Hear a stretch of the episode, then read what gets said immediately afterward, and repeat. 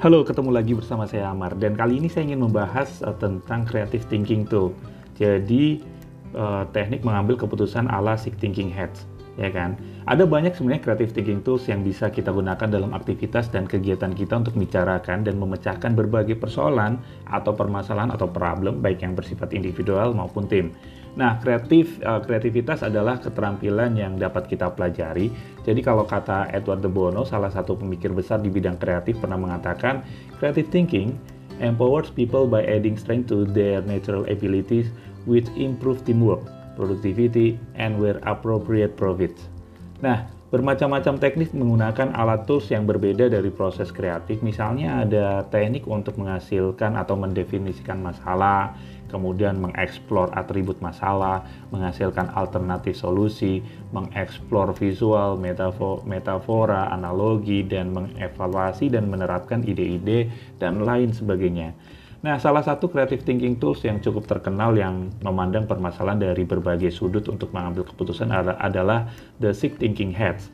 Nah, Sick Thinking Heads adalah teknik yang cukup penting bagi seorang leader yang biasanya digunakan untuk melihat berbagai pilihan keputusan dari berbagai sudut atau berbagai perspektif penting.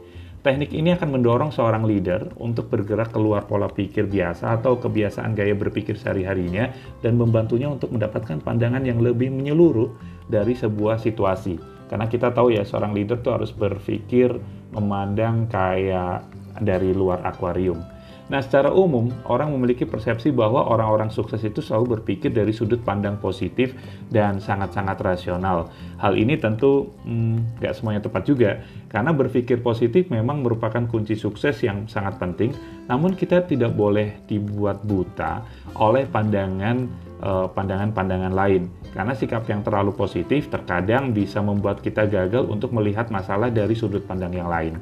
Kalau demikian, itu artinya kita meremehkan hambatan yang mungkin saja terjadi terhadap rencana yang telah diputuskan. Kita juga mungkin akan gagal untuk melihat apakah ada kemungkinan untuk ber, uh, membuat terobosan-terobosan lain yang lebih kreatif. Sehingga bisa jadi kita tidak mempunyai rencana cadangan atau plan B atau plan C jika keputusan awal mengalami kegagalan. Jadi, orang-orang yang sukses ini juga sesekali melihat sebuah permasalahan dari sudut pandang yang lain, seperti emosional, intuitif, kreatif, bahkan sisi negatif. Hal yang termasuk juga bagaimana mereka membuat sebuah rencana cadangan atau rencana darurat atau exit plan untuk mengantisipasi jika rencana utama kita tidak berjalan seperti yang diharapkan. Sebaiknya, sikap yang terlalu pesimis cenderung defensif, sikap yang cenderung emosional dapat membuat uh, Anda gagal dalam membuat keputusan yang rasional. Dengan teknik sick thinking head, kita akan diarahkan untuk membuat keputusan dengan memperhatikan dan menimbang berbagai perspektif penting lainnya. Keputusan dan rencana yang kita buat akan didasarkan pada data, fakta, ide-ide kreatif, dan memiliki perencanaan kontingensi yang baik pula. Nah, Sick Thinking Head ini juga bisa digunakan sebagai salah satu metode dalam menyelesaikan berbagai permasalahan yang kita hadapi juga. Uh, salah satu metode dalam melakukan proses evaluasi suatu proposal kerja, program kerja, desain, atau lainnya yang memerlukan pertimbangan dari berbagai sudut. Jika kita melihat sebuah masalah dengan teknik Sick Thinking Heads, maka kita akan menyelesaikan permasalahan dengan menggunakan semua pendekatan yang mungkin. Keputusan dan rencana kita akan bercampur dengan ambisi, keterampilan dalam implementasi, sensitif, uh, sensitif, apa, sensitivitas publik, uh, kreativitas, dan exit plan yang baik pula. Nah, gimana sih cara menggunakan Sick Thinking Head ini? Nah, Teknik Sick Thinking Head ini dapat kita gunakan untuk mengambil keputusan dari tim meeting group ataupun untuk membuat keputusan sehari-hari bagi diri sendiri atau secara personal. Nah, kalau di dalam tim atau diskusi, teknik ini bermanfaat untuk menghindari terjadinya beda pendapat yang tak berujung atau bahkan konfrontasi yang mungkin terjadi ketika orang-orang dengan gaya pemikiran sendiri-sendiri yang berbeda-beda membahas masalah yang sama. Setiap satu thinking head adalah satu gaya berpikir yang berbeda dan spesifik dan dapat kita dapat menggunakan beberapa thinking head untuk menyelesaikan satu permasalahan. Teknik thinking head adalah teknik berpikir lateral, jadi di mana proses ini membantu orang-orang yang terlibat untuk bersama-sama mengeksplorasi setiap sudut, uh, sudut pandang sehingga potensi konflik bisa diminimalkan. Setiap satu warna dalam thinking head akan memiliki satu gaya berpikir. Berikut uh, saya jelaskan enam warna apa aja sih gitu ya. Yang pertama adalah blue, jadi uh, managing. Apa topiknya? Apa yang sedang kita pikirkan? Apa tujuannya? Bisakah melihat gambaran besarnya? What is the subject? What are we thinking about? What is the goal? Can look at the big picture.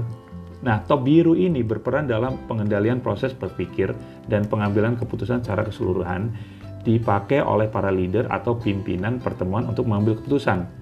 Selain blue, atau selain blue hat ini uh, juga digunakan oleh para leader di awal pertemuan untuk memberi gambaran besar tentang situasi kondisi yang sedang dihadapi, memberikan arah yang hendak dituju dan objektif yang hendak dicapai.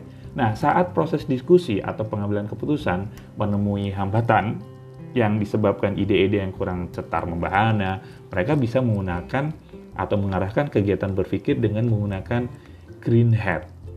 Ya, Ketika dibutuhkan rencana cadangan, mereka meminta topi hitam untuk berpikir dan lain sebagainya. Nah, bentuk lain dari topi biru ini adalah dengan melihat uh, masalah dari sudut pandang pelanggan yang berbeda atau profesional yang lain, misalnya dari sudut pandang dokter, arsitek, direktur penjualan, dan lain sebagainya. Pada akhir diskusi atau pertemuan, maka si blue hat atau topi biru biasanya juga membuat atau meminta kesimpulan, keputusan, rangkuman, serta solusi yang telah dicapai di bawah topi biru ini juga ditentukan rencana atau langkah berikutnya. Nah, yang kedua adalah white hat, ya, atau information. Jadi murni mempertimbangkan informasi apa saja yang tersedia, apa saja faktanya. Jadi considering purely what information is available, what are the facts.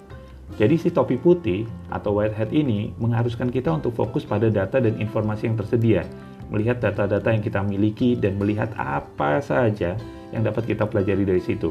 Berdasarkan data-data yang ada, kita akan mencari gap yang terjadi dan melakukan analisa atas temuan tersebut. Di sinilah kita menganalisa tren masa lalu dan mencoba untuk eksplorasi data historis tersebut, bukan malah menutupi fakta yang ada. Nah, white hat ini mewakili sifat netral dan objektif. Mengenakan topi putih artinya menggunakan atau mengumpulkan data dan informasi yang relevan sebanyak mungkin. Nah, informasi dan data ini bisa berupa fakta, tabel, grafik yang netral dan objektif, dan murni hanya berisi informasi, bukan sebuah opini ataupun interpretasi. Nah, topi yang ketiga adalah red atau emotion. Nah, reak, eh, reaksi intuitif atau naluriah atau pernyataan perasaan emosional, tetapi tidak ada pembenaran ya. Intuitive or instinctive uh, gut reaction or statement of emotional feeling. Nah, jadi untuk melihat masalah menggunakan intuisi dan emosional, maka kita bisa menggunakan topi merah atau red hat.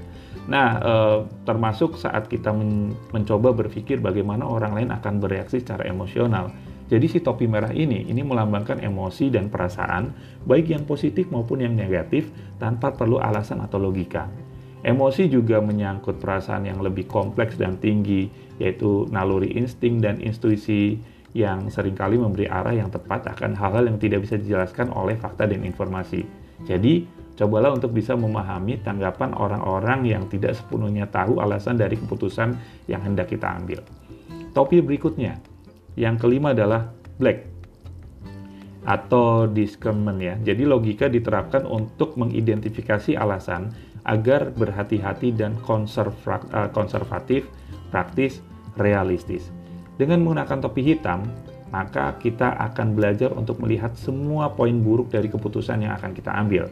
Kita harus melihat dengan cermat, penuh kehati-hatian, dan demi keselamatan kita sendiri, kita harus mencoba untuk melihat jika hal ini tidak berjalan dengan yang kita harapkan, apa yang akan dilakukan. Nah, ini adalah hal yang sangat penting karena akan menyoroti titik lemah dari sebuah kondisi yang tidak pernah dipresentasikan di dalam sebuah rencana. Hal ini akan memungkinkan kita untuk mengubah atau menghapus pilihan tertentu untuk mempersiapkan rencana darurat guna mengantisipasi kondisi khusus yang memiliki potensi menggagalkan rencana utama. Black Hat membuat rencana kita lebih tangguh dan lebih fleksibel yang juga dapat membantu kita menemukan kesalahan sebelum kita mulai melakukan tindakan. Dan Black Hat ini adalah salah satu manfaat nyata dari teknik ini karena banyak orang selalu diajarkan untuk berpikir positif saja ya sehingga kita sering tidak dapat melihat masalah dari permukaan. Nah, hal ini membuat kita tidak siap ketika ada hal-hal yang tampak bagus tapi mendadak berubah karena ada satu dan lain hal di luar yang kita perkirakan. Nah, black hat ini adalah lambang kritis dan kehati-hatian yang menganalisis dan menilai semua sisi negatif dari suatu persoalan, mencari semua faktor risiko, kesulitan, kelemahan suatu ide. Dan black hat akan membawa kita untuk selalu berada di track yang benar, kita dalam aturan serta tidak melakukan hal-hal yang bodoh dan ilegal dan juga mengajak untuk selalu bersikap logis.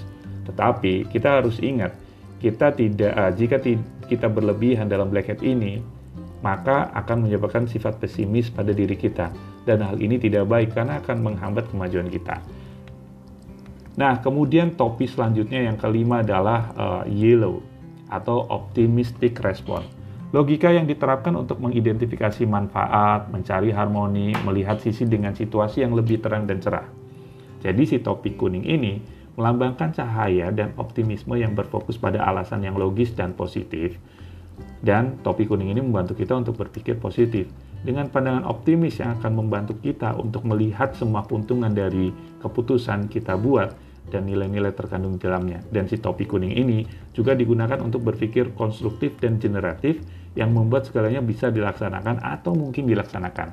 Nah, spektrum positif yang dimiliki oleh Yellow Hat ini sangat besar terentang mulai dari sisi logis dan praktis hingga sisi impian, visi, misi, serta harapan pada sisi yang lain. Yang terakhir, ini adalah topi hijau atau green. Ini melambangkan creativity.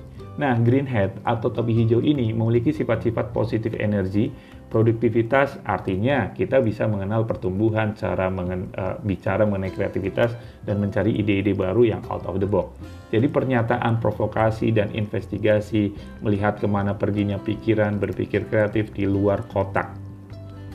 Intinya seperti itu. Dengan topi hijau, kita melihat dengan kacamata kreativitas, di mana kita dapat mengembangkan solusi kreatif dari sebuah masalah dengan mencoba berpikir tidak biasa, termasuk menantang kebijakan kita untuk mampu menerima kritik atas ide-ide kreatif kita sendiri.